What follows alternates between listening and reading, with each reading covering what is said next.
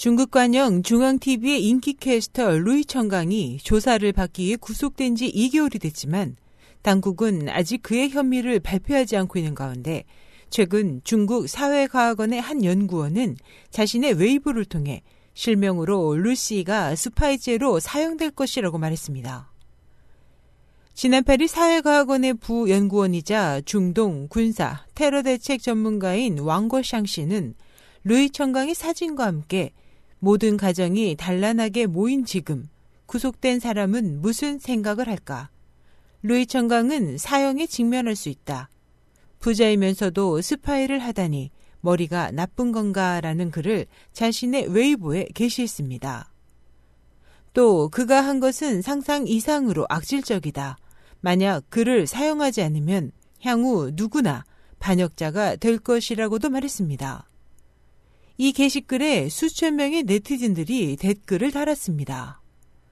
이와 관련해 시사평론가 탕진위안은 루이 청강의 스파이 의혹은 중앙TV 중공선전 개통의 추문이다. 루이 청강은 관영 언론에서 애국의 대표적인 인물이었지만 실제로는 매국노였다라고 말했습니다. 2003년 중앙TV에 들어간 루이 청강은 유창한 영어와 젊은 이미지로 인기를 모은 한편 열렬한 애국주의자로 알려졌으며 자주 공산당을 옹호하는 발언을 했습니다. 2009년 4월 7일 루이 청강은 G20 런던 서미트 기자회견에서 아시아와 세계를 대표한다고 자칭하며 오바마 미국 대통령에게 질문했습니다.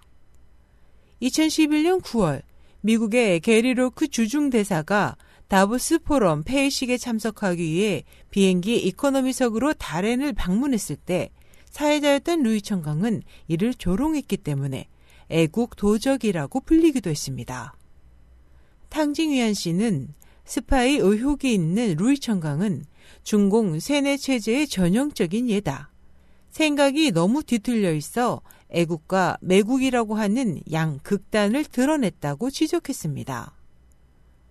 인터넷에는 당국이 정말로 루이 씨를 사용할 것인지 의문을 나타내는 목소리가 있습니다.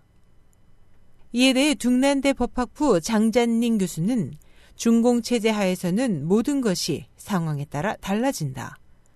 당국의 암묵적 룰이나 터부를 범하면 사용된다. 통상의 스파이 사건이라면 사용되지는 않을 것이다 라고 말했습니다. 지난 7월 11일 루이 청강은 검찰에 의해 CCTV에서 직접 연행됐지만 그 이유는 아직 발표되지 않고 있습니다. 관계자는 단지 중앙TV 부패 사건 혐의자라고 말했습니다. 중국 웨이보에는 경제 문제 이외에 미국 정보기관에 정보를 제공한 혐의도 있다. 그는 미국 스파이로 국제적으로 유명한 기업의 주주다라는 정보가 떠돌았지만 관련 글은 이후 즉시 삭제됐습니다. 다만 이번 스파이 사건에 대한 소문에 대해서는 아직 삭제되지 않았습니다. 탕징위안 씨는 현재 시진핑과 장쩌민파의 선전 계통이 격투하고 있다. 시진핑은 장점인파로부터 발언권을 뺏으려고 있다. 루이 청강의 죄에 대한 폭로는 매우 강력한 무기가 된다. 장점인파가 선전계통을 좌우하는 가운데 이런 심각한 사건이 일어났다. 블로그의 폭로는 일종의 관망하는 것이다 라고 분석했습니다. 그러나 왕거샹 씨는 네티즌과의 대화에서 당국은 체면이 손상되는 것을 두려워하기 때문에 최종적으로는 부패 박멸 명목으로 루이 청강 사건을 마무리할 것이라고 전망했습니다. SH 희망성 국제방송 임소연이었습니다.